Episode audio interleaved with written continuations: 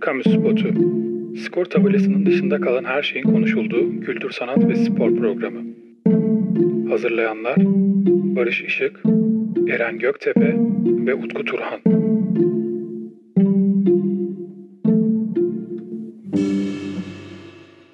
Selamlar herkese. Kamu Spotu ile bir kez daha karşınızdayız. Utku, Barış abi ve ben Deniz Eren yine sizlerleyiz. Efendim bu hafta da kendi kamu spotlarımızı skor tabelasının çok da içine girmeden kendi gördüğümüz detayları sizlerle paylaşacağız.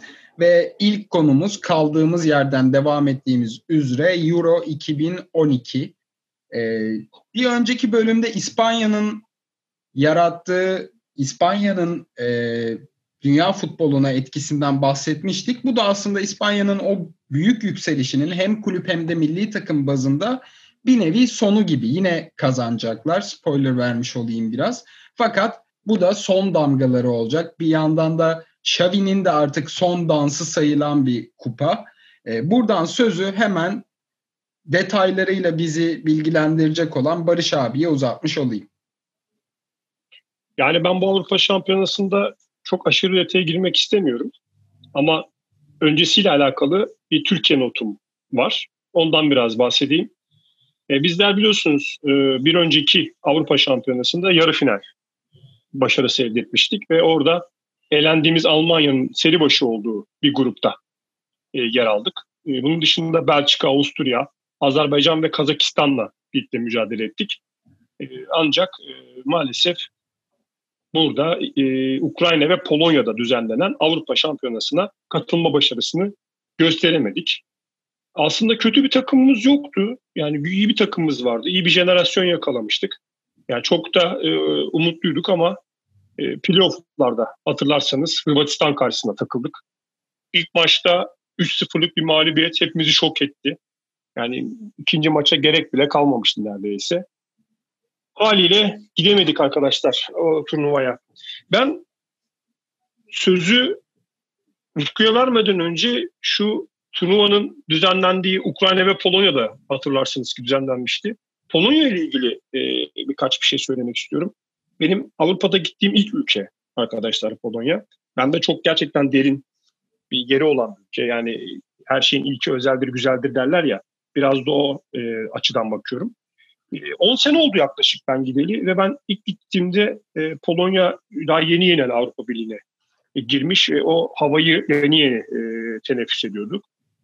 E, onların parası olan zloty bizim paramızdan daha değersizdi.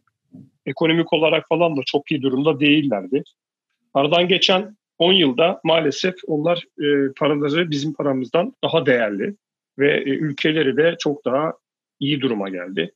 Ki çok büyük dezavantajları, iklim dezavantajları olmasına rağmen, çok fazla da hani aşırı çok büyük bir nüfusu da olmamasına rağmen. E, Polonya tam bir sanat merkezi, e, edebiyat merkezi. O anlamda baktığımızda bir de İkinci Dünya Savaşı ile alakalı da çok tarihi bir kent. Mükemmel müzeleri, mükemmel tarihi sokakları yani hala bozmamışlar. Restore yapılmış belki ufak tefek onarımlar yapılmış özellikle Krakow bölgesinde. Yani müthiş bir yer.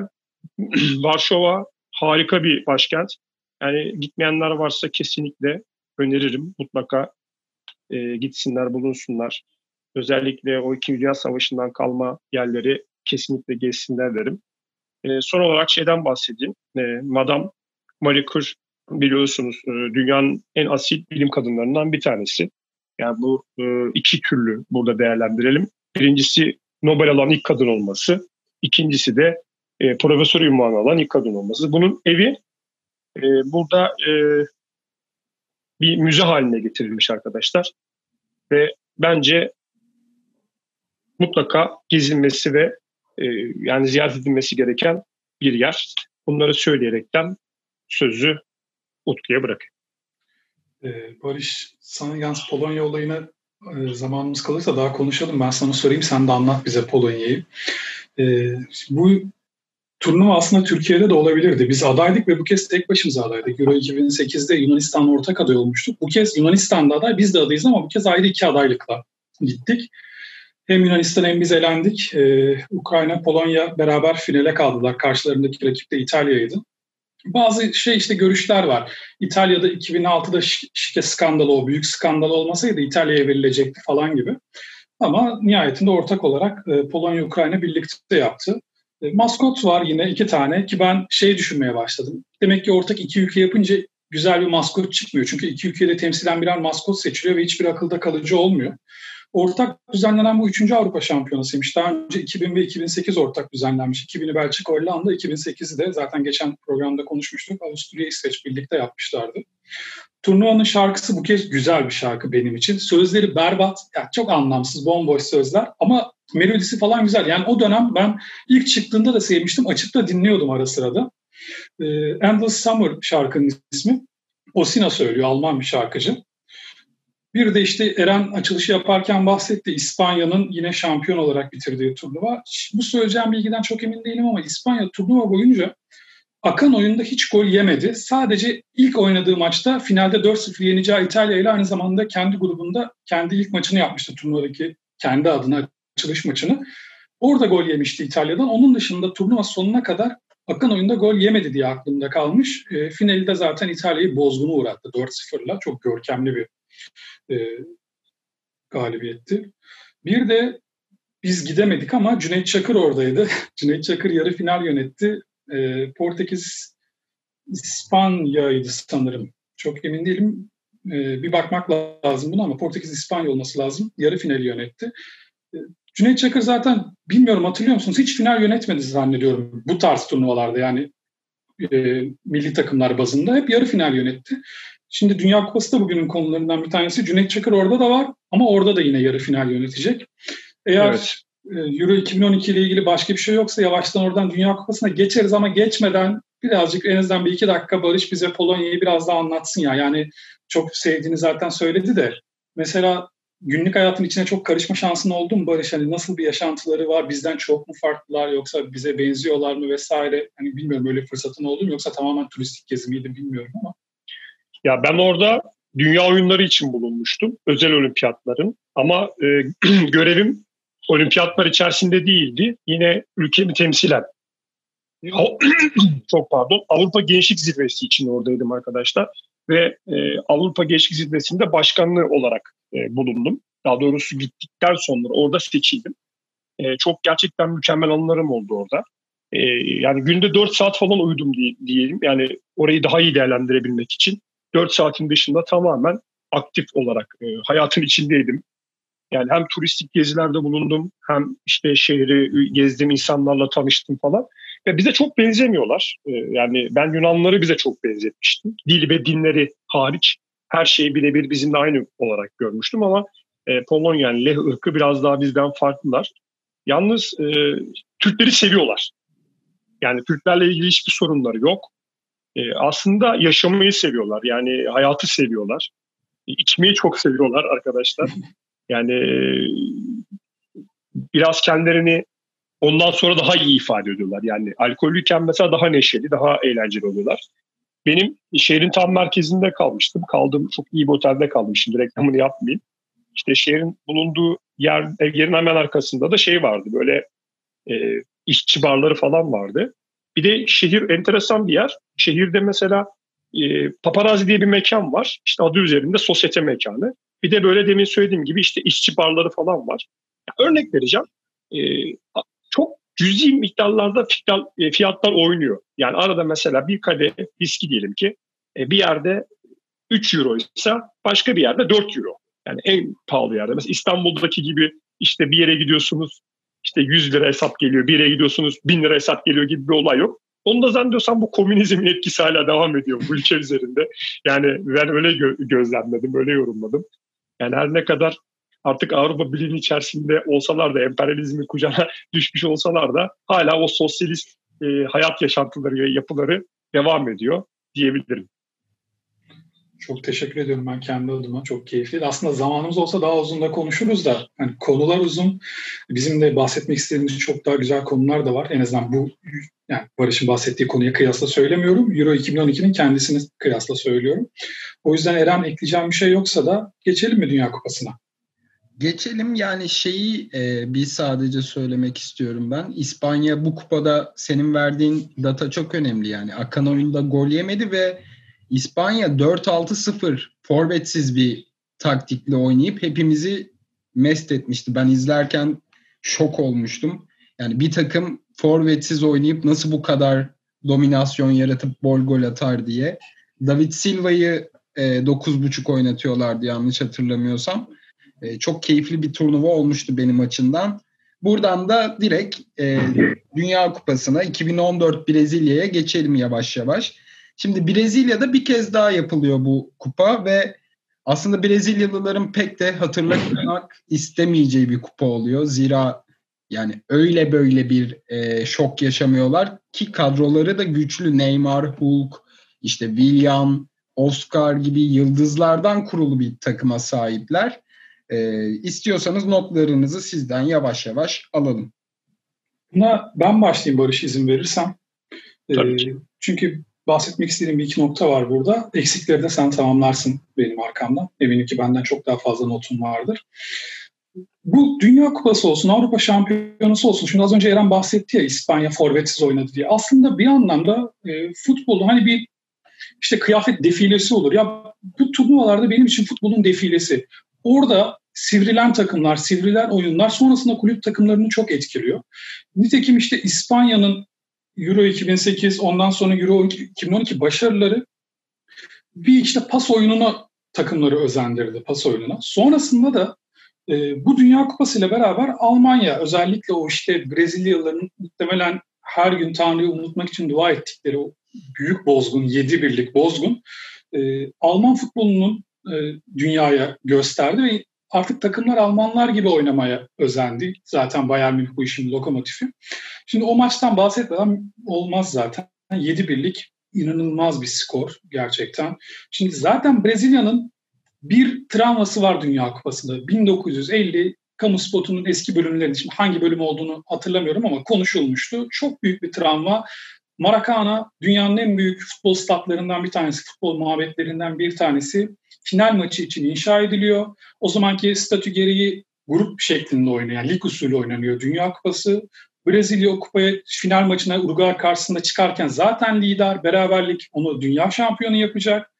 Fakat ve 1-0 önde giderken ve bütün hazırlıklar da Brezilya'nın kupayı alacağı üzerine kurulmuşken ki şimdi bunlar ne kadar kaynaklı bilgi bilmiyorum ama okuduğum kadarıyla madalyalar bile sadece Brezilya adına bastırılmış. Yani Uruguay'a hiç şans tanınmıyor. 1-0 önde götürdüğü maçı Brezilya 7-2 golle 2-1 kaybediyor.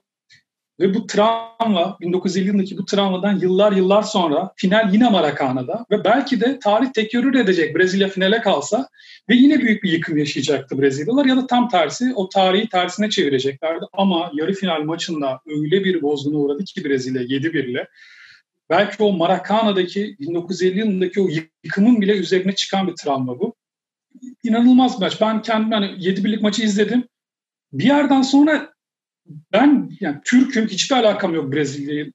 Duyarsızlaşmam lazım ya da futbol adına keyif almam lazım ama ben kendim üzüldüğümü hatırlıyorum. Çünkü Brezilya hepimizin çocukluğundaki bir fenomendir. Brezilya milli takımı. Ulaşılmazdır, çok iyidir, en iyi futbol onlar oynar falan. İnanılmazdı ee, ve finale Maracana stadına Brezilya gidemedi. Almanya gitti oradaki finale. Finalde de Arjantin'i yenerek kupayı aldı. Şöyle de ilginç bir şey var tabii. Güney Amerika kıtasında daha önce düzenlenen bütün turnuvaları Güney Amerika takımları kazanmıştı. O gelenek de bozuldu. E, yarı finalde Brezilya, finalde de Arjantin elenince bir Avrupa takımı aldı kupayı. E, ben burada biraz Barış'a bırakayım sonra Maracana'dan biraz daha bahsederiz. Evet. 42 sene sonra Güney Amerika'dayız yine. Araya biliyorsunuz Asya girdi, Afrika girdi. E, tabii birer arada Avrupa var. Haliyle en sonunda tekrar sıra Brezilya'ya geldi. Ben önce bu turnuva öncesi yaşanan protestolar var. Bakın bunlar çok kıymetli, çok değerli. Bunlardan biraz bahsedeyim. E, turnuva öncesi ve esnasında hatta yani sadece öncesinde değil maçlar devam ederken de biliyorsunuz Brezilya'da çok büyük protestolar yaşandı. İşte başkent Rio sokaklarında gösterilere 200 binden fazla insan katılıyor. Nüfusun beşte birinin yoksulluk içinde olduğu, cari aşığında 80 milyar dolara ulaştığı bir ülkeden bahsediyoruz ve burada stadyumlara yapılan harcamalar, işte hastanelere, okullara yapılması gerekiyor. Yani oradaki halkın gözünde bu şekilde. Aslında çok da haksız sayılmazlar. Tabii futbol biz çok seviyoruz. Güzel oyun. Önemli. Ama futbolda çok daha önemli şeyler var diyor halk. Ve sokaklara dökülüyor. İşte hükümet sadece stadyumun inşaatları için 3.6 milyar dolar harcıyor. Organizasyonun maliyeti ise 16 milyar dolar. Ve turnuva nedeniyle 150'den fazla ev, 300'e yakın iş yeri de bulundukları yerden başka bir yere taşınmak zorunda kalıyor. E, stadyum inşaatlarında çalışan bir işçinin iki ayda kazandığı geliri turnuvaya gelen turistler sadece bir maç biletine harcıyor. Ya bu da adaletin olmadığı bir dünyayı ortaya koyuyor. Ve haliyle insanlar daha çok, daha fazla sorgulamaya başlıyor. Aslında Brezilyalılar biliyorsunuz futbol aşığı insanlar ama işin içine ekonomi girdiğinde tabii işin rengi değişmiş oluyor. Ee, ben son bir şey daha söyleyeyim. Sizlerin de bu konuyla alakalı düşüncelerini alayım. Çünkü gerçekten çok önemli bir konu arkadaşlar. Yani mesela e, geçenlerde oğlum da e, bana çok enteresan bir örnek verdi. Dedi ki e, baba dedi futbolu seviyorsun anlıyorum ama bu kadar abartma. Çünkü işte bir futbol gece maçında harcanan işte şu kadar watt elektrik işte bilmem kaç tane garip insanın mutfağına çorba olarak gelebilir şeklinde böyle enteresan bir örnek verdi. E tabii ben bu kadar hani olaylara kötümser bakmak istemiyorum ama çok da fazla abartma olmamız gerektiğini düşünüyorum. E, siz ne diyorsunuz bu konu hakkında? Yani daha sonra devam edeceğim notlarıma. Bu konuyu bitirelim öncelikle. Şu şey Eren izin verirsen bir ben gireyim burada tekrar. Sonra da Eren'e bırakalım. Eğer Brezilya turnuvayı kazansaydı, şampiyon olsaydı ben o tepkilerin en azından bir kısmının dinleyeceğini düşünüyorum. Çünkü sporun böyle bir gücü var gerçekten. Her şeyi unutturabilen, bütün yaraları. Şeyi hatırlarsınız. Napoli şampiyon olduğunda İtalya'da çok böyle ikonik bir an vardır. Herkesin anlattığı. Bir adam diyor ki kameralara yarın yine borçlarım borçlarım olacak ama bu gece kral benim diyor. Ee, ben eminim ki eğer Brezilya turnuvayı kazansaydı tepkilerin bu arada hepsine hak veriyorum. Hiçbiri haksız değil ama o tepkiler unutulurdu, giderdi. Brezilya öyle bir hezimet yaşadığı için o tepkiler şu an daha da anlamlı geliyor insanlara bence. Bir de şeyi bilmiyorum acaba turnuva sonrasında da devam etti mi? Ne oldu? Çünkü evet harcanan paralar çok büyük ama belli dönüşleri de oluyor bu paraların. İnanılmaz bir turist akını oluyor. Evet, ondan da bahsedeceğim biraz. Tabii tabii yani yerel esnaf çok ciddi paralar kazanıyor. Nihayetinde bu ülkelerde bu turnuvaları e, durduk yere almıyorlar. Daha önceki bölümlerde konuşurken bahsettik. Güney Afrika'daki Dünya Kupası için rüşvet verildiği ile ilgili iddialar, itiraflar çıktı sonradan ortaya. Kimse de hani durduk yere bu turnuvaların peşinde koşmuyor. Bunların istenmesinin, alınmasının da bir nedeni var sonuçta.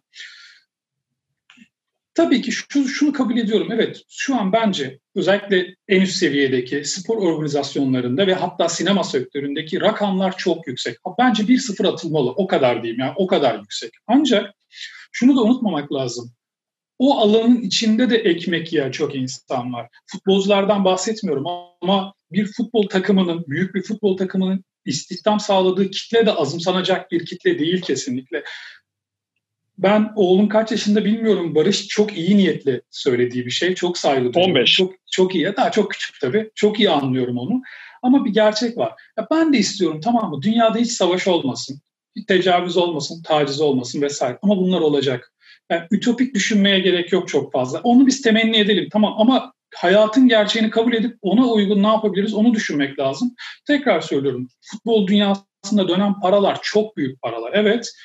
Ama işte futbola da hiç para harcanmasın, futbol böyle bir şey olmasın kısmına da ben kesinlikle katılmıyorum. Bu show dünyasının içinde de çok ciddi para kazanan insanlar var ve buradan istihdam sağlanan çok büyük bir kitle de var. Ve futbolun sadece böyle hani bunu daha önce de konuştuk işte 11 tane adam bir topun peşinde koşuyor. Sanırım üçümüz de en fikiriz. Futbol böyle bir şey değil. Futbolla hiç ilgisi değil. olmayan birisi ancak futbolu böyle yorumlar. Oysa ki futbolun içinde kültürel, tarihi, e, sınıfsal pek çok mücadele de vardır aslında ve bunun e, kazananı her zaman güçlü olan olmaz. E, o da bazen bir savaşla elde edemeyeceğin bir şeyi bir sporla elde edebilirsin ki tarihte de edilmiş çok örneği vardır. Bu program boyunca da her zaman onlardan bahsedeceğiz zaten değil. Evet. Bir de Eren'e bırakayım ben sözü.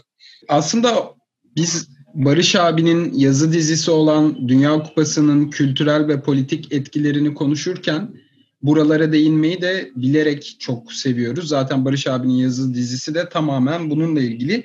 O yüzden ben şuna da bir değinelim istiyorum. Şimdi 2014 yılı dönemini de değerlendirmek lazım.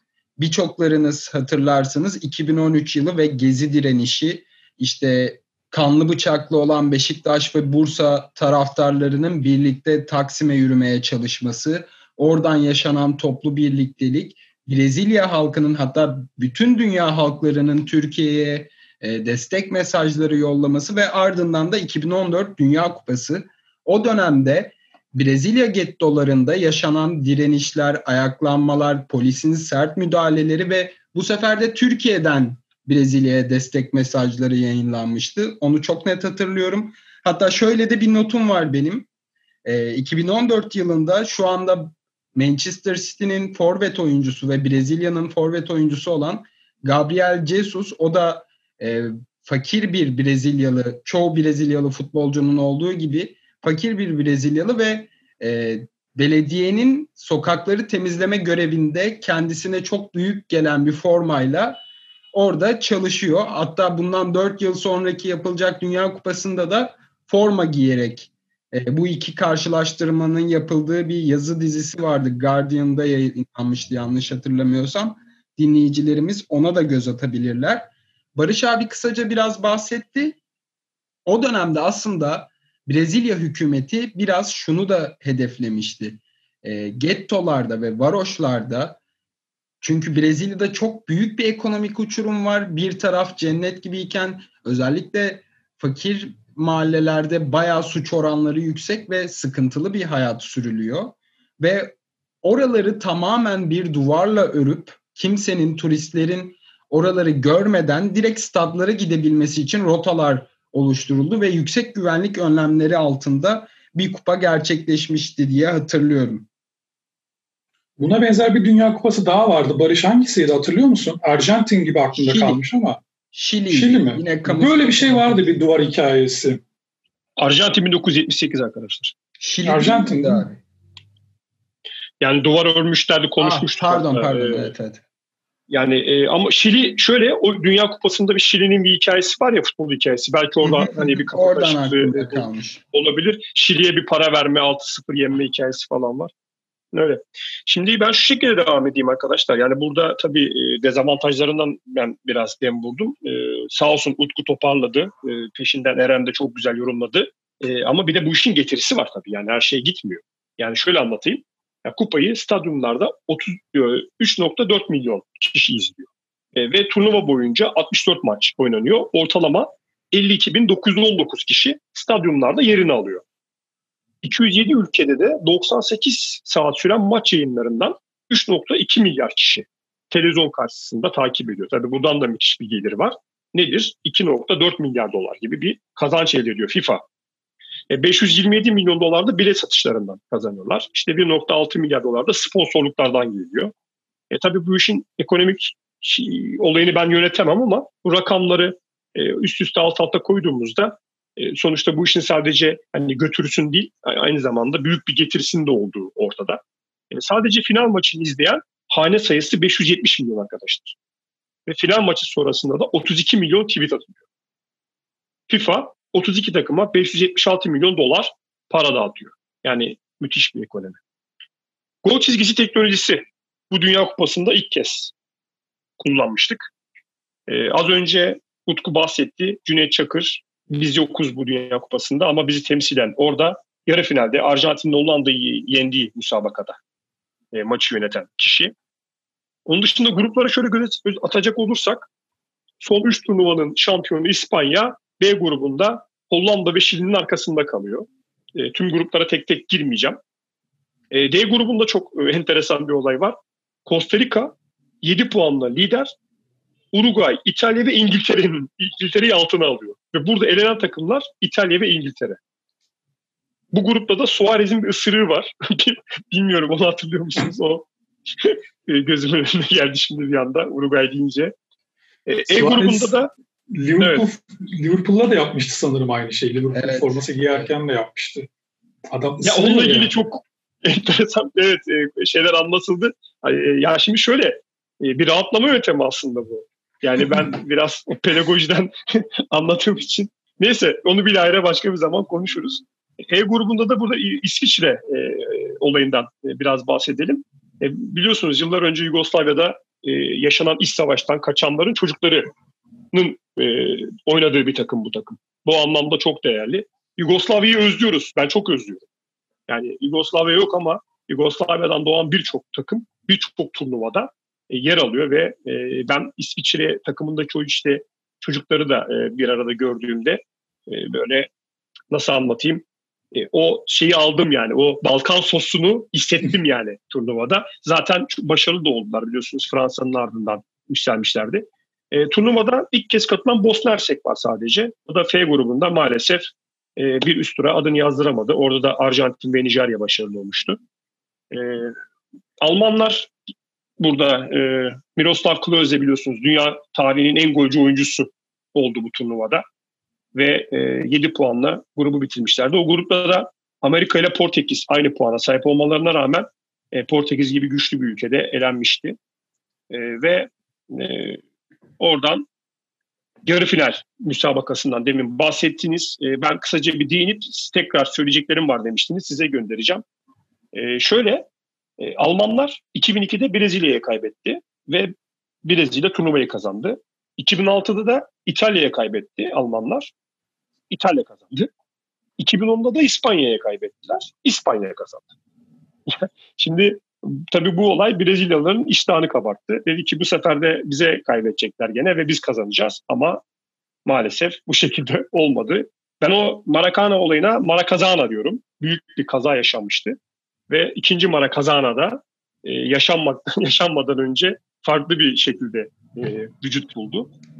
E, ve bu müsabakanın ardından Scolari'nin hayatımın e, hayatında yaşadığım en kötü gündü sözü. Yıkılmış bir şekilde hiç e, unutamıyorum onu. E, Alman teknik adam Löw de bu maç yolumuzdaki maçlardan yalnızca biriydi. Oyuncularım çabucak unutacaktır diye böyle ukalaca bir şey vardı. Abi nasıl unutacaksın?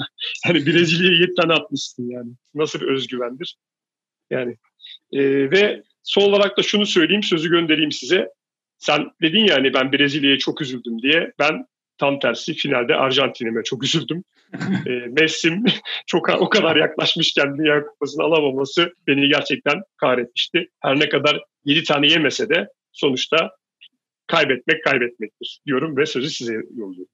Ya bu 1950 tabii biz şu an 2014'ü konuşuyoruz ama 1950'nin hikayesi hakikaten çok enteresan, çok ilginç bir hikaye. Anlatılan çok fazla efsane var üzerine. İşte iki taraftarın maçtan sonra hemen intihar ettiği, statta intihar ettiğine dair falan.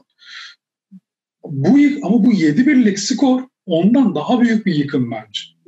Bu final Allah'tan final değil, yarı final bu. Bu final olsaydı ben Brezilya'da olabilecek şeyleri kestiremiyorum bile. Hele bir senin anlattığın turnuva öncesinde böyle protestolar var. Üstüne bir de bir takım bu takım yani Brezilya milli takımı o protestoların üstüne 7 birlik bir mağlubiyeti finalde falan alsa e, ben nasıl bir hale gelirdi orası düşünmek istemiyorum ki şey kısmını bilmiyorum hala. Bu 7 birlik skorun ardından Brezilya'da ne oldu, o gettolarda neler oldu hiçbir fikrim yok.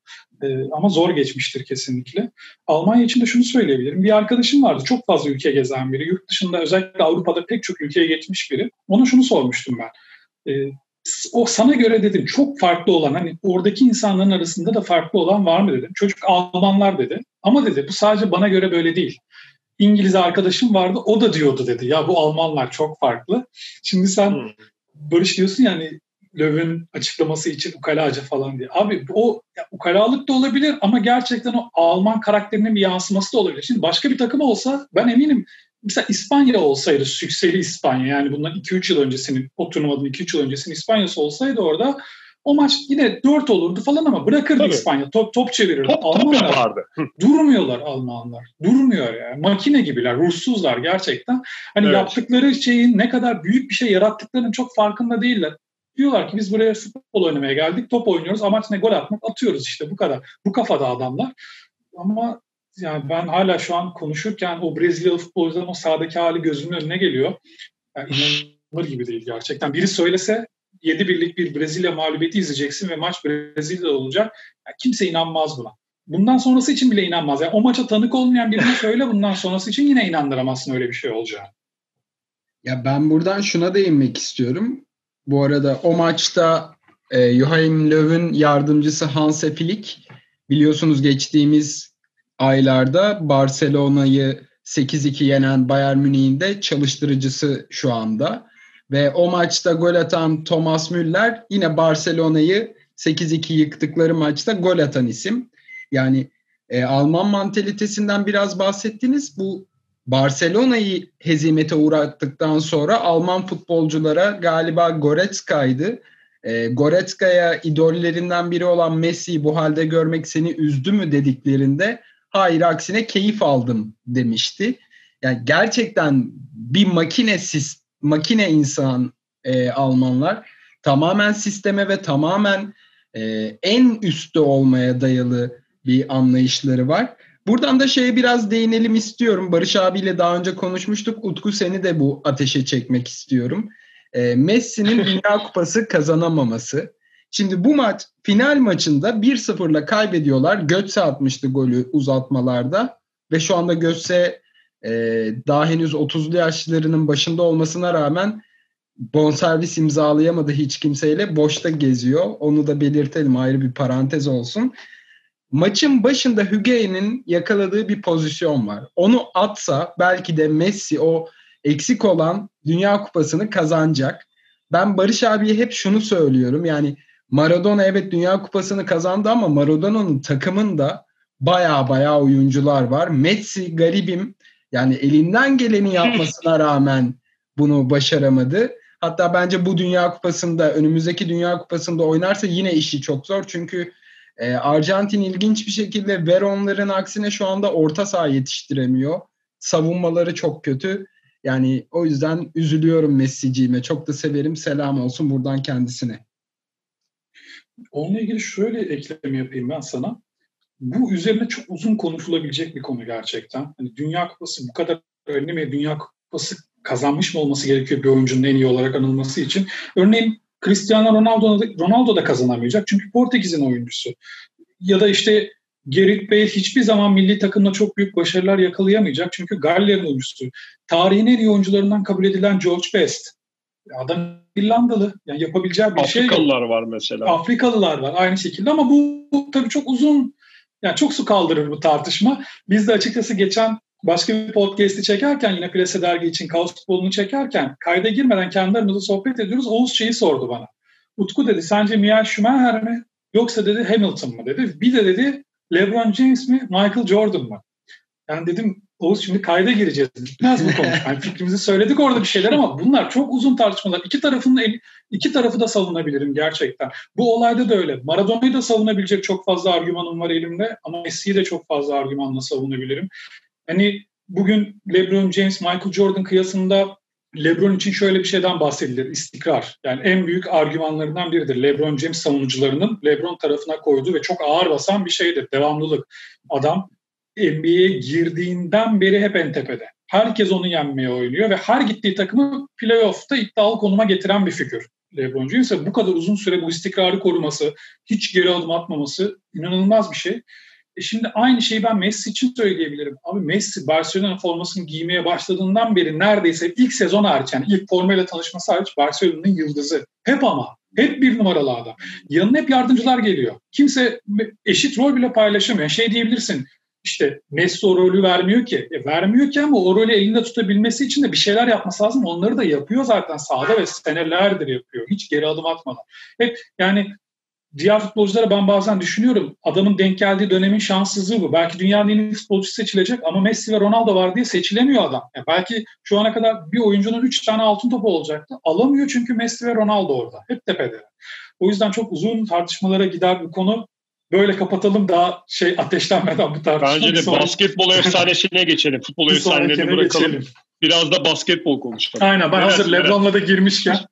Ya oraya geçmeden ben Lewandowski'ye çok üzüldüğümü itiraf edeyim. Yani adam her yıl 30'ar 40'ar gol atıyor ama dediğiniz gibi Messi Ronaldo şeyine kıskacına takılmış durumda. Ee, buradan da basketbola geçmeden şunu da bir konuşalım. Geçtiğimiz günlerde Eddie Van Halen, Van Halen'ın gitaristi onu kaybettik efendim. Benim şahsen en sevdiğim gitaristlerdendir. Yani Van Halen grubunu da severim. Eddie Van Halen'ın karakterini ve çalışma azmini de çok severim. Bir de aranızda enstrüman çalan varsa e, ben gitar çalmaya uğraşan biriyim. Van Halen çok kırıcı bir örnek. Çok üzücü bir örnek sizin gibi yeni çalmaya çalışan insanlar açısından. Olağanüstü bir gitarist. Utku hemen sana sözü bırakayım kaybımızla ilgili. Ya Van Halen sen sözlerini şöyle son sözlerini gülerek dinledin. Benim de bir arkadaşım şöyle demişti. Ben Van Halen'ı izledim ve gitar çalmaktan vazgeçtim. Çünkü böyle çalamayacağım. Yani belli dedi. Bir başkası yine ekşide okuduğum bir entry. Hani Van Halen'ı ben izlemiyorum. Çünkü izlediğim zaman asla öyle çalamayacağımı bilip gitardan soğuyorum demişti. Şimdi dinleyicilerin bazısı Van Halen ismini hiç duymamış olabilir. Çok normal. Yani biraz daha eski kuşaktan herkes duymuştur da müzikle ilgilenen. Yeni nesil müzikle ilgilenen gençler Van Halen ismini duymamış olabilirler. Bu ayıp değil, çok normal ama nasıl büyük gitarist olduğunu şöyle söyleyeyim. O ismini duymayan insanların sevdiği müzik gruplarının neredeyse tamamı Van Halen'ı çok seviyordu. İlk üçe koyar. Mesela benim, sen dedin ya benim en sevdiğim gitaristlerden diye. Ben en çok dinlediğim 5 gitarist arasında Van Halen'ı sayamam. Ama benim sayacağım 5 gitaristin en iyi 5 gitaristinden biri mutlaka Van Halen'dır. Hiç değişmez bu. Çok büyük bir gitaristi e, gitarı iyi çalan değil, gitarın nasıl daha iyi çalınacağını diğer gitaristlere gösteren bir adamdı. Çığır açan bir adamdı. Yani gitara bir eşik atlatan bir adamdı ki bunu yapan çok az müzisyen vardır. Bunların en, en tepesinde Jimi Hendrix vardı. Ben hep şey söylüyorum Jimi Hendrix'le ilgili. Bugün dünyada gitarı Jimi Hendrix'ten daha iyi çalan gitaristler var. Ama onların o kadar iyi çalabilmesinin sebebi Jimi Hendrix. O nasıl çalınabileceğini gösterdi o aletin. Ee, çok fazla şey konuşulabilir Van Halen'la ilgili. Sen bahsettiğin çalışma azminden, ben bir kitap okumuştum kıssadan iste rock and roll diye işte içinde müzisyenlerin e, sözlerini derlemiş Berk Kuruçay. Hatta kitaba da şöyle bir eleştirim var. Kaynak göstermemiş ne yazık ki. Yani sözler var ama o sözlerin nereden alındığını kaynağını göstermemiş. Bu da benim çok muzdarip olduğum bir konu günümüzde. Çünkü internet gerçekten bir artık çöplük, bilgi kirliliği çok fazla. Herkes her şeyi birilerine mal edebiliyor.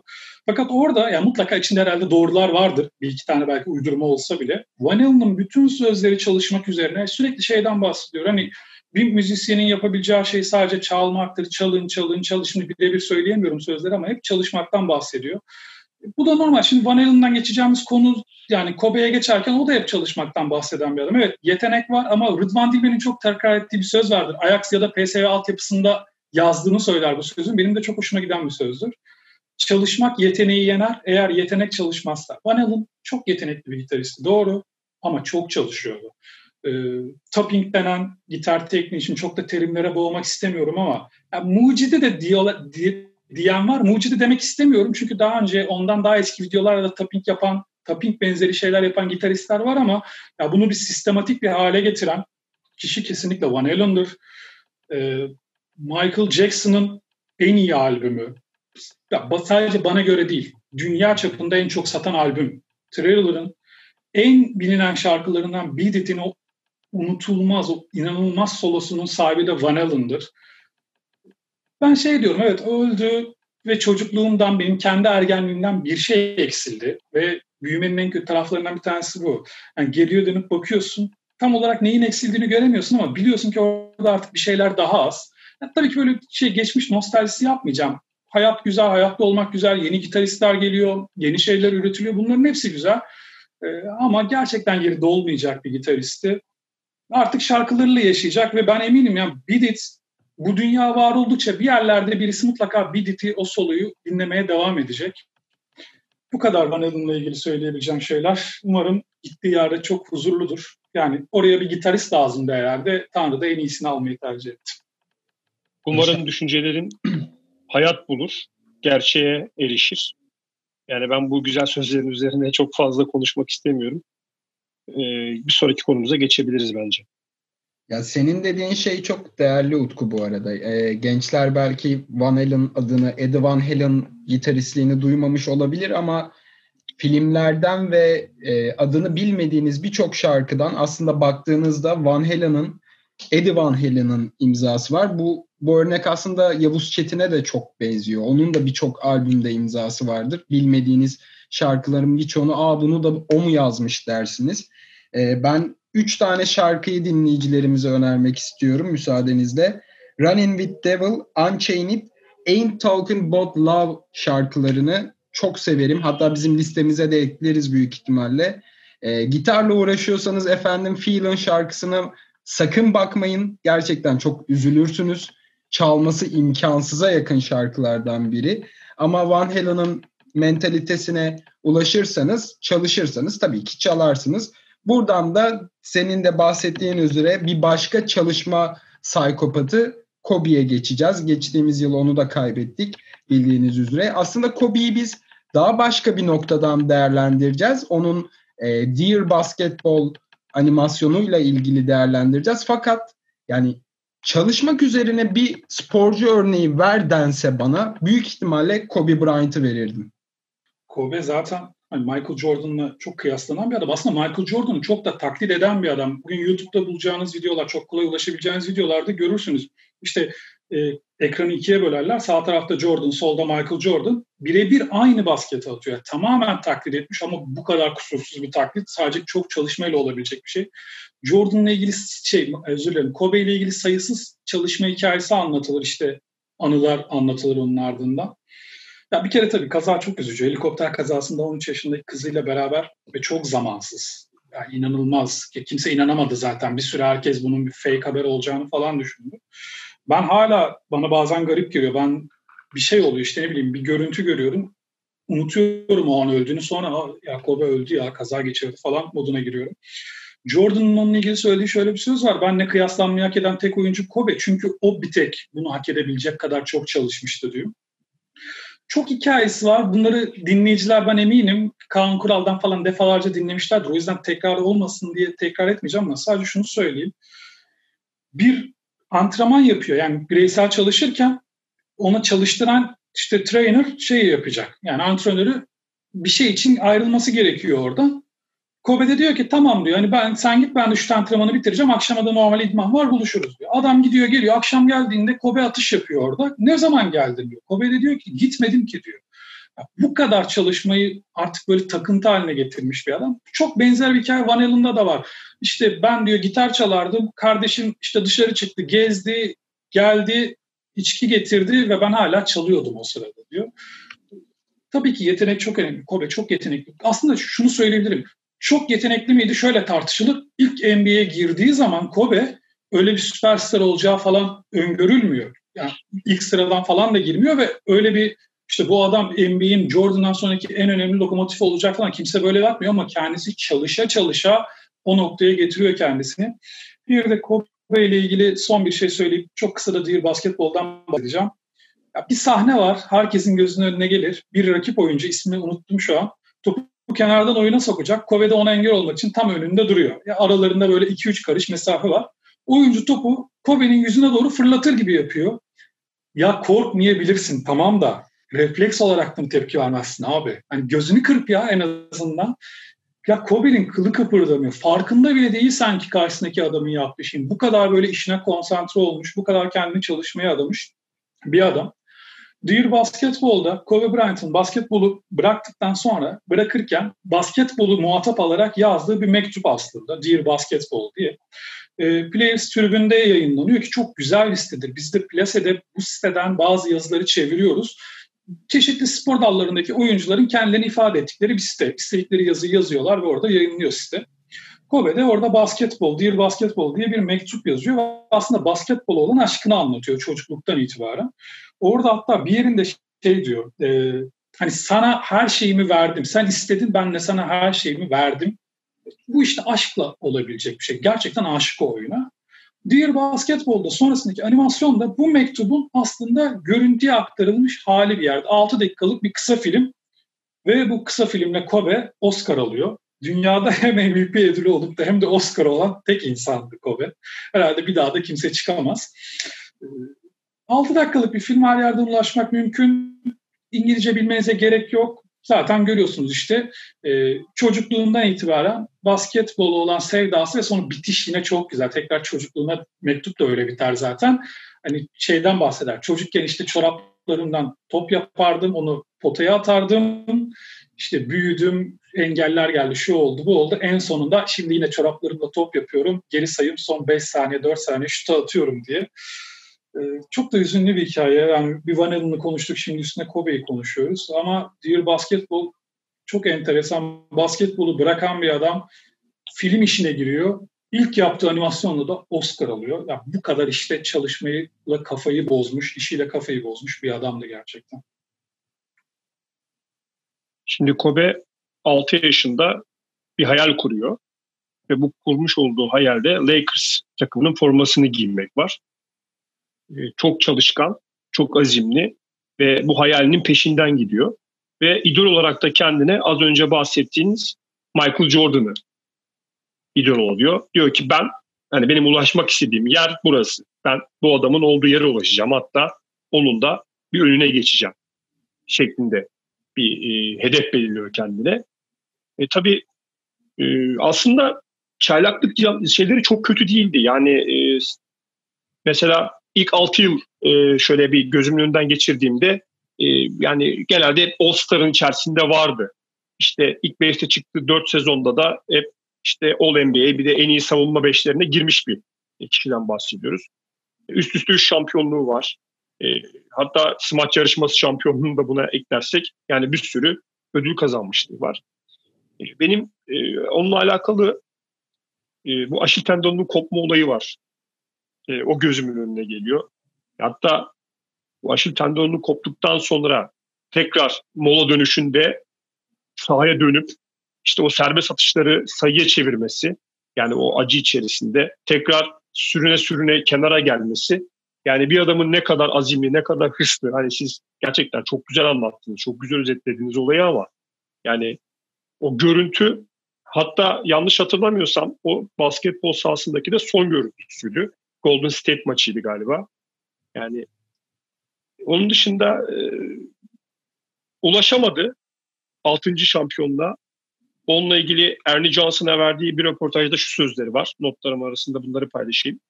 6. şampiyonluğu kazanmak için elimden geleni yaptım ama olmadı. Kazanamamak içinde ukde değil diyor. Ya tabii bu ağzından çıkan sözler ama gerçekte neydi, nasıldı maalesef bilmiyoruz. Ee, Eren, sana sözü vermeden abi çok kısa bir ekleme yapayım. Hani yanlış anlaşılmasın söylediğim şey. Kobe o kadar yetenekli değil derken tabii ki çok yetenekliydi ama mesela LeBron NBA'ye gelirken NBA'nin en iyi oyuncusu olacak diye geldi zaten. Birinci tur birinci sıradan seçildi. Kobe az önce baktım tekrar emin olmak için 13. sıradan seçildi. E, tabii ki iyi bir oyuncu. İlk 20 içinden seçiliyor nihayetinde ama kimse o NBA'ye gelirken ondan yeni Michael Jordan olmasını beklemiyor. O bu payı çalışa çalışa kendisi elde ediyor o titri. Gerçekten tam bir çalışma hikayesi, azim hikayesi. Yani çok fazla hikayesi var anlatmak istemiyorum ama çok fazla hikayesi var çalışmak üzerine. Ama o anlamda söyledim. Hani tabii ki çok yetenekli bir oyuncuydu ama hiç kimse ondan NBA'in Jordan'dan sonra en iyi örneğin şu an NBA'de en iyi 5 oyuncuyu deseniz Jordan, LeBron, Kobe diğer ikisini de tartışırız kimdir değildir diye ama bunlar sayılır mutlaka. Dolayısıyla kimse ondan böyle bir şey beklemiyordu. Bunu başarabileceğini beklemiyordu. O bunu çalışarak kendisi yaptı. Tırnaklarıyla kazıya kazıya inşa etti kariyeri. Çok da duygusal. Basketbol kariyerine veda ederken bir şiirle bunu duyurmuştu hatırlıyorsanız. Şey mikrofonu konuşmayı mı diyorsun yere bıraktığı ya birçok an çok ikonik gerçekten. Şimdi düşününce bazen duygusallaşıyorum. Çünkü benim de basketbolu NBA'yi aktif izlediğim dönemde NBA'in starı olarak o vardı benim karşımda. Ben Jordan tabii izleyemedim. Sadece Washington dönemini hatırlıyorum, son dönemini ama sonrasında özellikle Shaq sonrası tekrar tek başına Lakers'ı sırtladığında NBA'in tartışmasız bir numaralı süperstarıydı. Yıldızıydı, en tepedeydi. Tıpkı bugünkü LeBron gibi. Ve onun, onun maçlarını izleyerek büyüdük. NBA dediğimiz akla gelen ilk kişi oydu, ilk kahraman oydu. Hüzünlü ya hikaye. Neyse. Evet. Ya şahsen beni çok kırmış bir oyuncu Kobe. Çünkü e, benim süperstarım olan Allen Iverson'ı en formda döneminde elemiş, kenara itmiş bir insandı. Ama günde 500 şut sokmadan, sadece atmadan değil 500 şut sokmadan yani günün antrenmanını bitirmeyen bir psikopattan bahsediyoruz aslında. Ee, bu Dear Basketball animasyonunu yapmak için kurduğu animasyon şirketine de girer girmez Pixar'dan ki animasyonun devlerindendir Pixar. Oradan bir transfer yapıp e, şirketi kuruyor. Buradan da aslında şeyi anlayabiliyoruz. Kazanma azmini, en tepede olma azmini sadece basketbola değil hayatının her alanına yedirmiş bir insan. Bu ya yani Mamba mentalitesi diye kendi tanımlıyor. İşte Utku senin bahsettiğin o göz kırpmama sahnesi, Barış abinin bahsettiği aşil tendonu kopuk olmasına rağmen iki serbest atışı atıp çıkması gibi gibi bir sürü örnek sayabiliriz. Yani ben şahsen biraz Ağustos böceği gibiyimdir. Kobe gibi çalışmayı hiçbir zaman kendime ne misyon ne de görev edindim. Fakat böyle insanlara da saygı duymamak hatta kıskanmamak elde değil benim açımdan. Gerçekten çok büyük bir oyuncuydu. E, ölümü de çok kızıyla ölmesi ve ben şey düşünüyordum Oscar'ı kazandıktan kazanmadan önce Dear Basketball'a yaptığı işte kendi şirketine yaptığı atılımları gördükten sonra galiba bir 10 yıl içerisinde Disney'i falan sarsabilecek bir oluşuma giriyor Kobe diyordum. Fakat o günleri göremedik. Görsek nasıl olurdu çok e, hayal etmemek elde değil. Buradan da son konumuza yavaş yavaş geçelim istiyorsanız ekleyeceğiniz bir şey yoksa arkadaşlar. Son şunu ekleyeyim, o konu, bu konuyu öyle kapatalım. Bu Dear Basketball animasyonu işte Kobe öldükten sonra onun bir anma gecesi yapılıyor Lakers'ın evinde Staples Center'da. Bu anma gecesinde orada Shaquille O'Neal konuşuyor, Michael Jordan konuşuyor. Hepsi ağlıyor yani bu adamların konuşurken. En sonunda o gecenin anma gecesinin kapanışını da ekranda Dear Basketball'u göstererek yapıyorlar. Orada zaten herkes dağılıyor. Yani zaten güzel bir animasyon ama böyle trajik bir sondan sonra yani kimsenin aklına gelmez. O kadar anlamlı bir hale geldi, o kadar kült bir hale geldi ki artık o animasyon. Herhalde ben de hayatımın sonuna kadar defalarca kez izlerim. Evet, e, Kobe'yi ve bu hüzünlü konuyu ardımızda bırakıp biraz daha kapanışı eğlenceli bir konuyla yapalım istiyoruz efendim. Bugün son konu olarak sokak futbolunu konuşacağız. E, hepimizin çocukken oynadığı, arabaların altına girip topları çıkardığı, yaşlı teyzelerden azar işittiği yıllara döneceğiz. Sizleri bilmem, ben şahsen sokaktan eve girmeyen, sürekli top oynayan, sürekli dizi, kolu, bacağı yer arabanın içinde olan o yaramaz çocuklardandım. Fena da top oynamıyordum bu arada. Ee, buradan pası hanginiz almak isterse bırakmış olayım ben ortaya. Ben alayım göndereyim hemen çok uzatmadan. Çünkü bu konu gerçekten böyle karşılıklı konuşulacak keyifli bir konu gibi geliyor bana. Çok da heyecanlanarak e, bu konunun konuşulmasını istemiştim hatırlıyorsanız. Ya şimdi ben biliyorsunuz Besyo mezunuyum ve e, geçmişimde de spor yani futbol ve basketbol oynamıştım var. İşte bana genelde sorduklarında hangi altyapıdan yetiştin dediğinde ben sokak altyapısından yetiştiğimi söylüyorum ki yani bu şu an profesyonel futbol oynayan da birçok futbolcu var biliyorsunuz. Sokaklarda yetişmiş daha sonrasından işte kulüplere kazandırılmış. Belki doğru dürüst altyapı görmemiş 80'lerde 90'larda bir sürü futbolcu var. Ee, bunu söyleyerekten konuya giriş yapayım. Ee, benim ilk aklıma gelen şey arkadaşlar. E, hatırlıyor musunuz? Top benim, kuralları ben koyarım vardı. Ne kadar kilolu olursanız olun ya da ne kadar yeteneksiz olursanız olun. Abi topun sahibi kimse kuralları da o koyuyordu. Ben de şöyle bir şey ekleyeyim. Ya kuralları zaten bir konuşalım. Çünkü sokak futbolunun çok enteresan kuralları var. Ee, bazen işte başka bir mahalleye gittiğinde ilden bile bahsetmiyorum. Yani il değiştirdiğinde değil, mahalle değiştirdiğinde o mahallede başka bir kural uygulandığını görüp onu getirip kendi mahallende bakın bundan sonra böyle yapacağız deyip devrimsel değişiklikler yap yaptığımız da olmuştur. Hepinizin olmuştur eminim. Ben şundan bahsedeceğim. Mahalle maçı denen bir kavram vardı. E, aslında evet. ne kadar mahalle maçı denir tartışılır. Daha çok sokak maçı gibi. Yani senin sokağındaki ya da alt sokaktaki adamlarla biraz daha birkaç sokak ötedeki çocuklar karşılıklı maç yaparlardı ve çok ciddi kapışmalardı bunlar. Derbi niteliğinde yani. Ve hani bazı tabii Türkiye öyle bir ülke değil şimdi iyice böyle olayı romantikleştirmek adına dramatize etmeyeceğim. İşte çete savaşları yerine sorunun sporla çözülmesi falan demeyeceğim ama gerçekten de iki sokak arasındaki çatışmanın çözüm noktası olabiliyordu bazen o sokaktaki futbol sahası. Futbol sahası derken de sokaktan bahsediyorum. Eskiden bu kadar fazla ev yoktu. Gerçekten boş arsa bulunuyordu maç yapabilmek için. Kıymetli hele biraz da böyle düzgünse, eline boyuna geniş bir yerse gayet kıymetli araziler, arsalar oluyordu onlar. Ve orada o iki sokak arasındaki, iki çocuk arasındaki çatışma orada nihayete erdirilebiliyordu. Evet bazen o maç sırasında da kavgalar çıkabiliyordu ama nihayetinde başlarında bir hakem yokken, bir kural koyucu yokken o iki sokağın çocukları bir şekilde aralarında anlaşıp tartışmalı pozisyonları bile çözüp devam edebiliyorlardı ki bunun zaten hani herhalde fix noktasıdır. Adamın gol diyor, adamın foul diyor. Hani o söz çıktığı anda tamamdır çünkü adam diyorsa, adamın diyorsa tamamdır ama ben ilk aklıma gelen ne oldu? Yani sokak futbolu dediğinizde benim aklıma direkt mahalle maçları geldi. Ya çoğu da yarıda kalmıştır o maçların. Yani kavgası, dövüşü çok meşhurdur. Bitmez. Ama şey çok güzeldir. Yani doğru çok yakın sokaklar. Yani Everton, Liverpool gibi maçlar yapılır. Ondan sonra abi akşam birinin düğünü mü var? Hop hep beraber orada halay çekilir ya da göbek atılırdı. Yani bu açıdan da çok enteresandı. Ee, ben sosyolojik açıdan baktığımda mevzuya şunu mutlaka belirtmek istiyorum. Çok kıymetli arkadaşlar. Şimdi 12 Eylül darbesi bu ülkede gerçekleşiyor. 12 Eylül darbesinden sonra da biliyorsunuz hemen hemen bütün sosyal aktiviteler yasaklanıyor. Yani birçok şey bu ülkede bir anda siliniyor ama sokak futbolu yani mahalle maçları asla kalkmıyor arkadaşlar. O yüzden çok kıymetli. O günlerin işte 90'lara yani 80'lerden 90'lara biz evrilirken işte bu mahalle maçlarındaki kültürler işte oradaki e, arkadaşlıklarla, dostluklarla falan evrildik. O yüzden çok önemli. Kurallardan bahsedelim mi? Mesela 3 korner bir penaltı vardı meşhur. çok bana, önemli. Aklınıza abi, gelen neler var mesela? İlk bana ilginç gelen şu. Abi neden süreli oynamıyorduk? Neden 5'te devre 10'da biter? Evet neden bitmiyordu süre... abi. Bitmiyordu. Ya, ya bitmiyordu ama süreli oynasam bitecek. Neden süre değil de skorla yani işi Saatimiz mi yoktu acaba?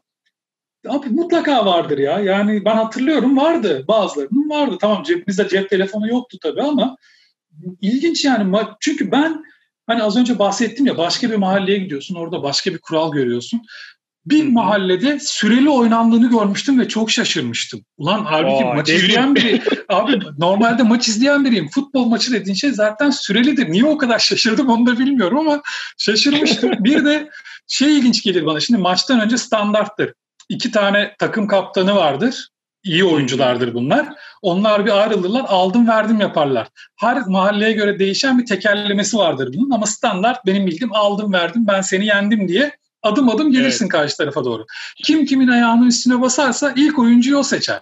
Sonra bir tane diğeri seçer, bir tane diğeri seçer. Orada komik olan şu. Abi şimdi takımlar seçildi ya, bitti yani tamam. Şöyle bir konuşma geçiyor. Siz çok güçlü oldunuz, şunu ver, bunu al. Lan madem öyle baştan kadroyu öyle yapsanız hani aldım verdim seremonisine ne gerek var o zaman sonunda değiştireceksek aldığımız adamları. Mesela bu e, futbola altın golü büyük bir ihtimalle sokakta biz getirdik abi. Hani akşam hava kararırdı işte babamız bağırırdı. Yani herhangi birimiz annesi babası bağırdığında abi gol atan kazanır derdik mesela bir anda. Bütün tabuları yıkardık yani. Ama şey çok komikti. Mesela bir takım 7, diğer takım 1. Orada bile gol atan kazanır derdik yani. Buyur Eren'cim. Ya bu adam alıp verme konusu orada işte iyi kadro kuranlar ileriki yıllarda hep iyi üniversitelere, iyi işlere sahip olmuştu. Strateji yapmayı o yaşlarda öğreniyordun. Bizim mahalle biraz engebeli bir mahalleydi ve yokuş aşağı e, tek kale maçlar yapardık. O günlerden kalma benim baldırlarım gelişmiş baldırlardır. Hep e, daha çelik olmuşumdur yaşıtlarıma göre. Fakat sporu bırakıp yemeye başladığımda da hep alt kısmıma kilo alırım. Böyle de bir dezavantajı olmuştur. Abi şey çok ilginç biraz. Mesela bizim arsamız pek yoktu fakat araba azdı ben çocukken ve o yüzden sokaklarda rahat rahat oynayabiliyorduk.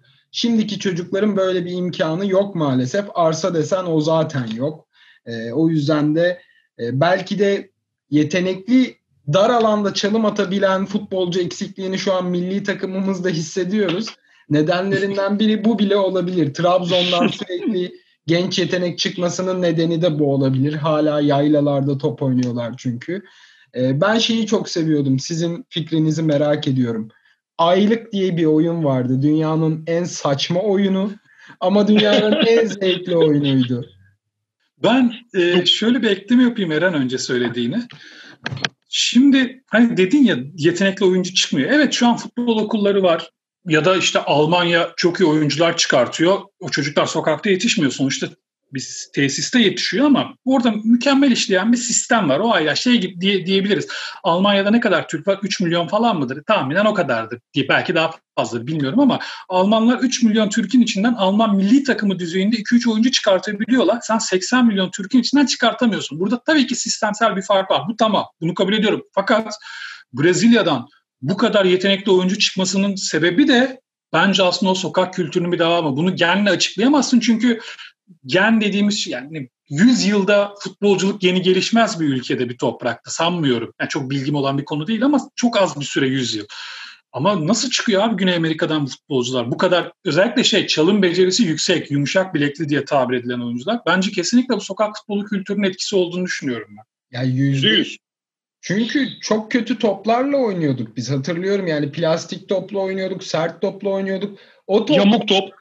bu toplarla falso vermeyi öğrendikten sonra ben mesela halı sahaya ilk gittiğim günü hatırlıyorum. Kendimden büyüklerle oynuyordum ben. Ee, biraz daha koşup mücadele edebiliyorum diye. Ve bana çok şaşırmışlardı. Çünkü topu istediğim yere atabiliyordum, falso veriyordum filan. Ya sen bunları nereden öğrendin dediklerinde abi dört tane arabanın arasında oynuyorsun. Etrafında beş kişi var ve onların arasından o topu bir şekilde geçirmen lazım. E öyle öyle öğreniyorduk biz de maalesef. Şimdi senin açtığın konu güme gitmesin. Aylık oyununu konuşalım ama e, top deyince benim de aklıma şey geldi. Şimdi biz Dünya Kupalarından, Avrupa Şampiyonlarından bahsediyoruz. Pek değinmedik. Ben hani o konuları konuşurken söylemiştim. Bu turnuvalar aslında futbolun moda defileleri gibi. Yani futbol defilesi bir anlamda. Formalar oraya özel oluyor, toplar oraya özel oluyor. Her Dünya Kupası'nın kendine has bir topu vardır geliştirilen. Bizim bu sokak oyunlarında da Kamex denen bir top vardı bizim çocukluğumuzun markası. Hani hmm. gerçekten kafayı vursam korkarsın başına. O yüzden zaten Kamex top yüzünden abanmak yok kuralı çıkmıştı futbolunda. O kural oradan gelir yani. Onu genelde penaltılarda söylüyorlardı. Abanmak yasak. Ya ben şeyi... Bir de yasak olan bir şey daha vardı. Buyur abi lütfen. Yani yanlış hatırlamıyorsam şey e, o atan alır muhabbeti vardı ya. Ha, atan alır. Mesela gol atıyorsun abi. Yani e, gol attıktan sonra işte topa vuruyorsun. Güzel bir vuruş yapmışsın. İşte top aş, yani bir yerden uçmuş gitmiş. Ondan sonra gidiyorsun abi topu almaya. Yani yaklaşık bir 5 dakika oyun duruyor. Yani böyle enteresan bir mevzu da vardı. Ee, ya sokağın çok enteresan. Mesela şimdi korner imkanı yok ya. Yani imkansızlıktan imkan yaratıyorsun mecburen. Hani şimdi Eren anlattı. Sokakta oynuyorsun abi. Nasıl korneri kullanacaksın? Alan yok korner atabileceğin. Anlamı da yok korner atmanın. E, neye evrildi? Bu 3 3 korner bir penaltı. Üç, Bazı penaltı. gelişmiş mahallelerde 5 korner bir penaltıydı. Yani onlar biraz futbolu daha ileri taşımışlar. Orada 5 korner bir penaltı oluyordu. Ya da işte şey kuralı vardı kaleci değişirse penaltıda çift penaltı atılır. Ama birincisi evet. gol olur, ikincisi de atılmaz. Hani niye, niye, niye abi? Ya, bir de minyatür kale vardı. Kimse kaleye geçmek istemediği zaman. Onda da geri geri atılıyordu mesela. Aa, evet bak bu hiç aklıma gelmezdi sen söylemesen ama şu an hatırladım. Evet minyatür kale olduğunda penaltıyı ters kullanıyordun. Bir de ilk yazı tura yaş mı kuru mu? Hani bir tuğla parçasının üzerine tükürükle ıslatılıp yaş mı kuru mu diye.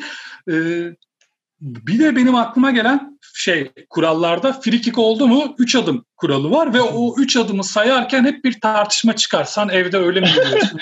Sen yolda öyle mi yürüyorsun diye 3 adım bir türlü mesafesi ayarlanmazdı onun. Benim babamın ya bizim babam kuru yemişimiz vardı bizim. İşte Coca-Cola filan satıyorduk.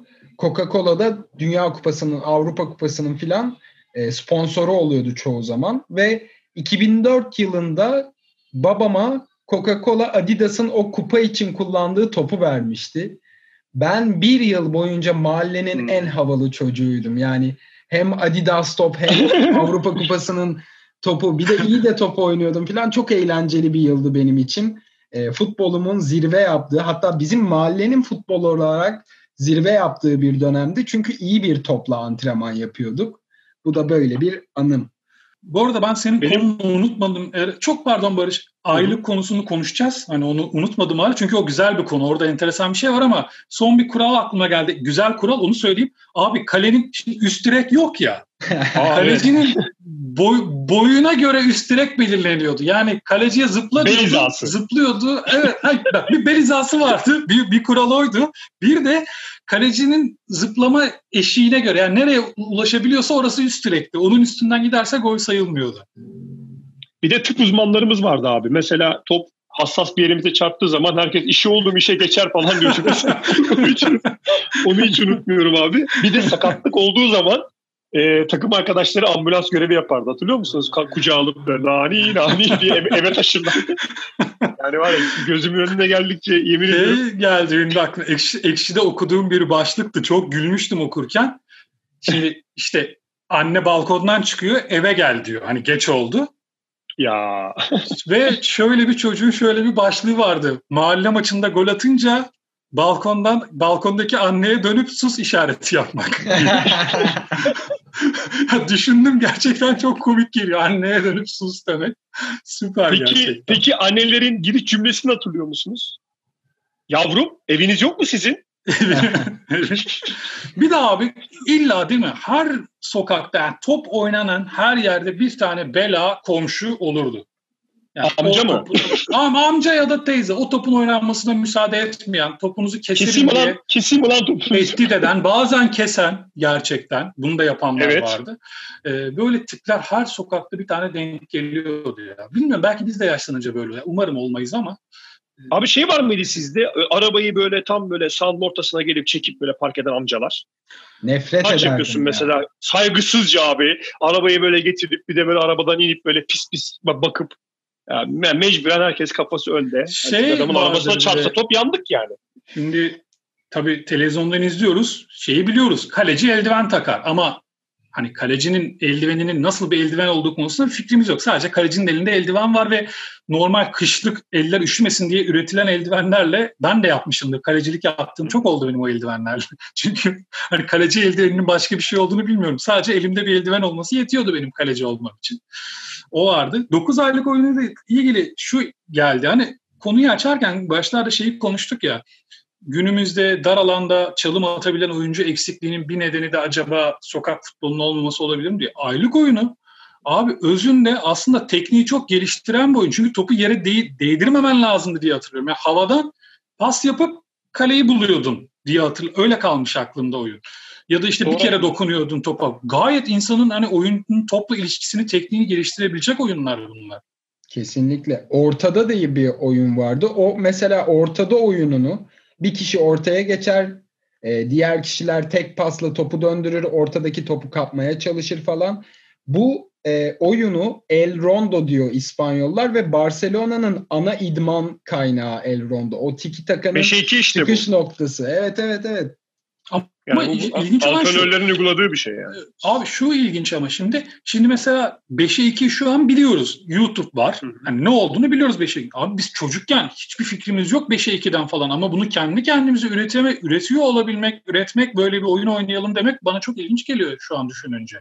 Çünkü bir yerden görerek oynadığımız bir oyun değil yani bu.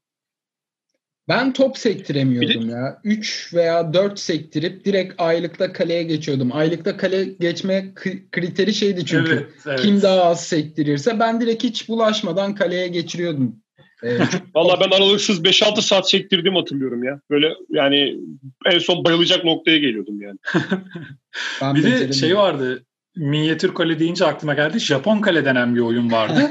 Onda da herkesin işte kendi küçük kaleleri var.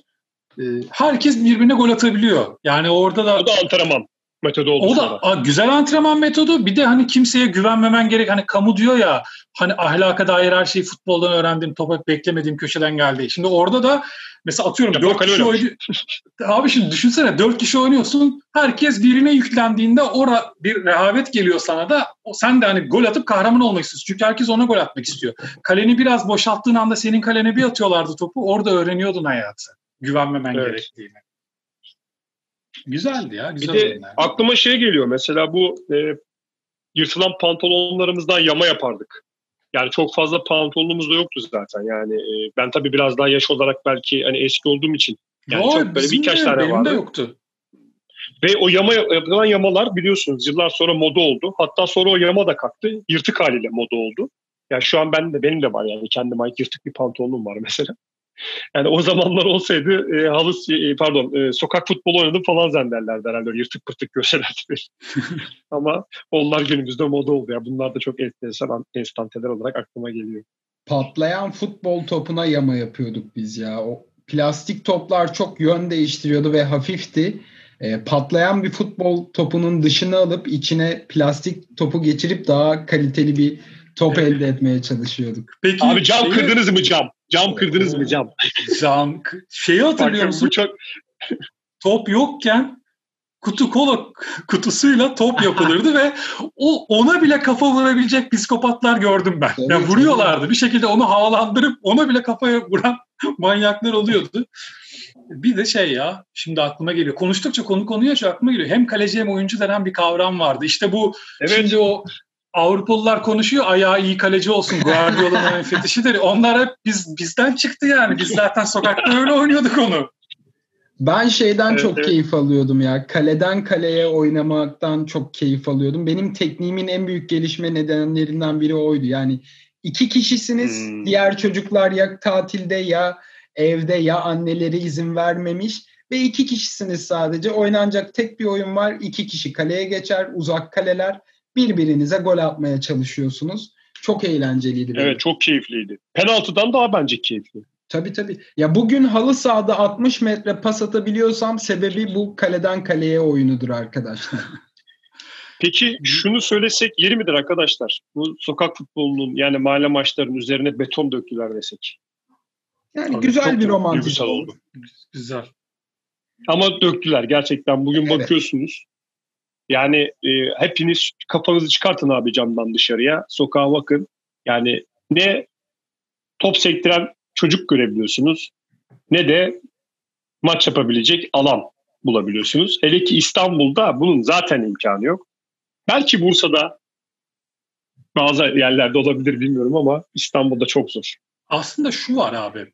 Şu an halı saha sayısı çok arttı bizim çocukluğumuza Hı-hı. kıyasla. Bizim bizim çocukluğumuzda evet, halı, halı sahaya girmek Mesela şimdi ben Galatasaraylıyım. Benim şu an Türk Telekom Arena'nın zeminine çıkmam gibi gibiydi yani hmm. halı saha görmek. Evet. Fileli bir keza şimdi hani biz futbol diye girdik, sokak futbolu diye girdik ama sokak sporları dersek şey fileli bir pota bulmak motive ediyordu insanı basket atma konusunda o potaya. Direkt o potada oynamak istiyordum. Potada file varsa eğer. Genelde olmazdı çünkü sadece o demir çember olurdu. İşte kesinlikle. E, halı saha da öyle. Halı sahaya çıktığı an yani zaten yoktu. Çok nadirdi. Olduğunda da bir ritüel gibiydi o sahaya çıkmak. Hemen direkt o fileli kaleyi görüp topu o filelere bir atmak isterdin. E, şimdi çok var halı saha artık. Fakat Türkiye maalesef ekonomik olarak kötü durumda bir ülke olduğu için o sokakta top oynamak isteyen çocukların aileleri onları halı sahaya götürebilecek, onların halı saha masrafını finanse edebilecek durumda değiller. Aslında birazcık olsalar o çocuklar yine topu oynarlar halı sahada. Fakat halı sahaya gidenler iş güç sahibi insanlar genelde işte şimdi Eren anlatıyor. Ya üniversite öğrencileri ya da üniversite sonrası artık iş hayatına girmiş insanlar stres atalım diye halı sahaya gidiyorlar. Hani 12-13 yaşında çocuklar halı sahaya gidemiyorlar çünkü böyle bir ekonomik güçleri yok ellerinde ve ailelerinden bunu talep ettiklerinde çünkü bir tek senin ailenin kabul etmesi yetmiyor. Halı sahaya gitmek için en azından bir 8 kişi minimum olması lazım ki 8 bile az gelir halı sahaya. En az 10 olması lazım. 10 e, kişinin o sokakta oturan 10 çocuğun ailesinin de bunu kabul etmesi lazım. Ya da bir tane kahraman baba çıkacak. İşte buradan Barış hani sana biraz pas atmış olayım. Oğlunun arkadaşlarını alacaksın. Hadi bugün sizi halı sahaya götürüyorum. Bir saat boyunca maç yapacaksınız deyip bir daha hakemlik yaparsın onlara. Sen kuralları da biliyorsun çünkü. Ee, tabii dediğin şeye ben katılıyorum. Evet artık sokaklarda boş alan yok ama aslında o çocukların top oynayabileceği imkanlar var. O imkanları finanse edebilecek imkanlar yok maalesef. Ee, ben bir dönem oğlum antrenörlük yaptım ama o iş gerçekten çok zor oluyor ve kendime de çok kızdım. Yani bir insan e, başka birinin çocuğunu eğitirken son derece nazik, son derece kibar ve e, ona karşı e, hassas olabiliyorken kendi çocuğuna karşı maalesef olamıyorsun. yani o yüzden ben de bu arada basketbol antrenörlüğüm de var. Yani Hı-hı. futbol antrenörlüğümün dışında. Yani kulüp çalıştırmışlığım da var geçmiş yaşantımda. Ve yani orada maalesef kendi oğlumda çok başarılı olamadım. Yani olmuyor maalesef. Ego mu giriyor devreye ne giriyorsa artık hani başka birine karşı nazik olduğun gibi kendi çocuğuna olamıyorsun. beklenti giriyor abi işin içine. Çocuğumuzdan, kendi tanıdığımızdan, sevdiğimizden daha büyük beklentilerimiz oluyor. Ee, buradan da şeyi söylemek istiyorum ben. Bu mesela İngiltere'den, Almanya'dan, altyapılardan bahsederken Utku'nun dediği bu yüzden değerli aslında. Evet halı sahalar var ama İngiltere, Almanya gibi ülkelerde veya İskandinav ülkelerini de bunun içine dahil edebiliriz. O az nüfusta nasıl futbolcu buluyorların cevabı bu aslında. Oradaki halı sahalar, oradaki tesisler ücretsiz girip istediğin saat oynayabiliyorsun ve İngiltere biraz daha uç bir örnek. Hemen hemen her sokakta bir saha var ve gönüllerince oynayabiliyor çocuklar. Bizim dönemimizdeki halı sahalardan bahsederken şunu da söylemek lazım. Şu an gördüğünüz e, halı saha zeminleriyle bir tutmayın. Yani bizim dönemimizdeki halı sahaları ben hatırlıyorum. Yere düştüğün an bittin, yanardın. Zımpara ya, zımpara. Bir gerçek bir halıydı yani. Halı saha lafı büyük ihtimalle oradan geliyor ve çok insan sakatlandı. Hızlatması, o yakması filan aman Allah'ım mesela Eren senin söylediğin şöyle bir şey ekleyebilirim. Şimdi biz hani NBA basketbolun zirvesi. O oyuncular kolejden geliyorlar. Yani lise, kolej bizdeki işte lisenin karşılığı. Ben eskiden üniversite zannediyordum bunu. Değil, lise yani lisenin karşılığı ve lisede de basketbol oynuyorlar ve çok neredeyse profesyonel seviyede oynuyorlar. Yani liseden çıkıp bizim ligimize gelen bir oyuncu, yabancı oyuncu bizim basketbol liginde gittiği takımın bu takım Efes, Fener falan değilse önemli bir skoreri falan oluyor. Yani. Öyle şeylerden bahsediyoruz. Şimdi bizim kendi liselerimizde kaç lisenin basketbol salonu var? Bırak takımı olmasını, antrenman yapmasını. Salonu olmayan liseler var. İşte ben şanslıydım. Ben iyi bir lisede okudum. Bizim lisemizin basketbol salonu da vardı. Halı zemininde halı olmasa da sadece beton da olsa nihayetinde halı sahası da vardı. Birçok okulda bu yok ki okulun bahçesinde basketbol potası hani koymuşlar ama oynamak yasak neredeyse. Böyle bir saçmalık var. Basketbol potası orada duruyor. Oynayınca hocalar kızıyor. Bir tek beden dersinde oynayabilir misin? Ya haftada beden ders dediğin haftada iki saat. Barış doğru biliyorum değil mi? İki saat. Sen daha iyi hakimsindir buna. Bir saati, bazı, liseler, bazı liselerde dört ama çoğu lisede iki saat. Evet. Bir saati zaten hoca koşturuyor bilmem ne yapıyor. Bir saat, e, haftada bir saat basketbol oynayan çocuk basketbol alanında kendini nasıl geliştirecek? Şimdi konu biraz sapıyor ama bir hikaye aklıma geldi. Bir hocam şunu anlatmıştı bana lisede. Ee, oğlumu dedi basketbol kursuna gönderdim. Göndermek istiyorum. Oğlum çünkü basketbolu çok seviyor. Oynasın istiyorum. Diyor ki bana kurstaki antrenörü. Şu saatte gelecek şu olacak. Şimdi antrenör kendine göre haklı ama benim hocam diyor ki ben oğlum basketbolcu olsun istemiyorum ama ben oğlumun bir şekilde basketbol oynamasını istiyorum çünkü çocuk bundan zevk oluyor. Bu onun hobisi ama yok diyor kabul etmiyorlar o şekilde. Yani parası neyse vereceğim tesisinizi kullansın yok o şekilde yapmıyoruz. Parasıyla da bazen oynayamıyorsun. Parasını ver, ver, veriyorsun bulamıyorsun oynayacak yer. Şimdi Bursa büyük şehir. Biz mesela siz Bursa'da olsanız desek, desek yani bugün gidelim bir salonda maç yapalım. Bir salon buluruz kendimize parasıyla bir okul salonunu kapatabiliriz kendimiz için. Bu hizmeti veren okullar var. Ama ben büyük bir şehirde yaşıyorum. Bazı şehirlerde ben eminim bu imkan da yoktur. Kesinlikle. Kesinlikle. Yavaş yavaş Yavaş yavaş sonlandıralım mı? Evet süremizi sonlandıralım bugün zaten bitirelim. açtık. Ee, ben de son olarak şundan bahsetmek istiyorum. Benim çocukluğumda YouTube falan da bu kadar popüler değilken futbol reklamları, markaların reklamlarına ben bayılırdım. Nike'ın, Adidas'ın reklamlarını indirip indirip izlerdim. Adidas'ın bir tane reklamı var. F50 ürünü için yapmışlardı yanlış hatırlamıyorsam. Latin Amerika'da iki tane e, çocuk sahanın ortasında birbirlerinden adam alıyorlar. İşte Zidane'ı çağırıyor, Pele'yi çağırıyor, e, Platini'yi çağırıyor ve o oyuncular ikon halleriyle gelip oynuyorlardı. Reklamın sonunda da şöyle bir detay var. Topun sahibi olan çocuğu annesi çağırıyor. Diego'ydu yanlış hatırlamazsam. E, Diego da topu alıp giderken Beckham'ın ve Oliver Kahn'ın ona ters ters baktığını hatırlıyorum. Çok da keyifli bir reklamdı. İzleyebilir dinleyicilerimiz. Son sözlerinizi de alalım arkadaşlar sizden ve kapatalım programı. Benim bir kitap ve bir film önerim olacak. Onunla kapatmak istiyorum. Teras kitaptan çıkmış olan genç bir yazar Serkan Akkoyun ama bir o kadar da başarılı. TRT Spor'da da Avrupa'dan futbol programından kendisini biliyorum. Kitabın başlangıcı çok enteresan. Mahalle futbolunda almış olduğu notlarla başlıyor. Ve sonrasında hayatın sınırlarını aşan ilham verici futbol hikayelerine yer vermiş. Yani ben bu program için okuyayım istedim. bir günde bitti. Yani elinize aldığınız gibi direkt bitirebileceğiniz gerçekten çok harika hikayelerin yer aldığı ve birçok hikaye var. O yüzden bu mutlaka tavsiye ediyorum dinleyicilerime. Eğer fırsat bulurlarsa mutlaka edinsinler ve okusunlar istiyorum. Bir de Fransız sinemasından bir futbol filmi önereceğim. Aslında önerme demeyeyim. Yani önerme olduğu zaman hani mükemmel film kesin izleyin algısı oluşuyor. Böyle değil. Bir futbol filmi var. İzlemeyenler izlesin şeklinde bunu söyleyeceğim. Çünkü biliyorsunuz futbol filmleri maalesef çok mükemmel olamıyor. E, Fransız ismi Trois Leros. E, futbol sevdası olarak dilimize çevrilmiş. Bir komedi filmi bu. Ama bu filmin bazı bölümleri İstanbul'da geçiyor. E, bir futbol öyküsü aslında. İşte cezaevinden çıkan e, bir Macar genç var. E, onun böyle maceraları, işte futbol yolunu maceralarını konu edilmeye çalışıyor. Filmin kapağında da her futbolcunun hayali milli takım ve güzel bir manken diye de böyle enteresan bir şekilde süslemişler. Yani e, bu filmde de e, yine futbol severler için söylüyorum. İşte e, Luis Fernandez, C.C. Okaca, Lilian Thuram, işte zamanının bunlar ünlü Fransız oyuncuları, Jean-Pierre Papin gibi de futbol yıldızlarıyla karşılaşıyorsunuz filmi izlerken. E, filmin kapağında da küçük bir Galatasaray amblemi var. Bunu niye koymuşlar e, bilmiyorum ama hani İstanbul'la alakalı büyük bir ihtimalle. Deyip sözü Utku'ya bırakıyorum. Film kaç yılının abi? Hatırlıyor musun? Ya da söyledin mi? Ben Tabii ki. Film 2002 yılına ait. Hayır şey Galatasaray amblemi deyince onu o yüzden de sordum. 2000 sonrası mı diyor. UEFA'nın hemen sonrası falansa onunla alakalı olabilir gibi geldi aklıma. İstanbul'da geçiyor işin içinde şey falan da var yani İstanbul var ya belki de büyük bir ihtimalle onunla alakalıdır ama hani hikayenin özünde şey var aslında. Yani şey Fransa ve Paris Saint Germain var.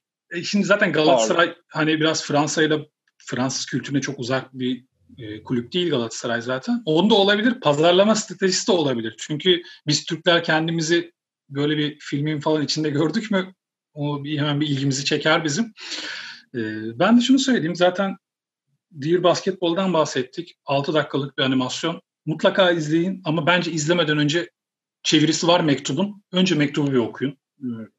Aslında film zaten mektuptan bahsediyor. Mektubu okuyor zaten film sürekli ama bence mektubu kendiniz okuyun derim ben.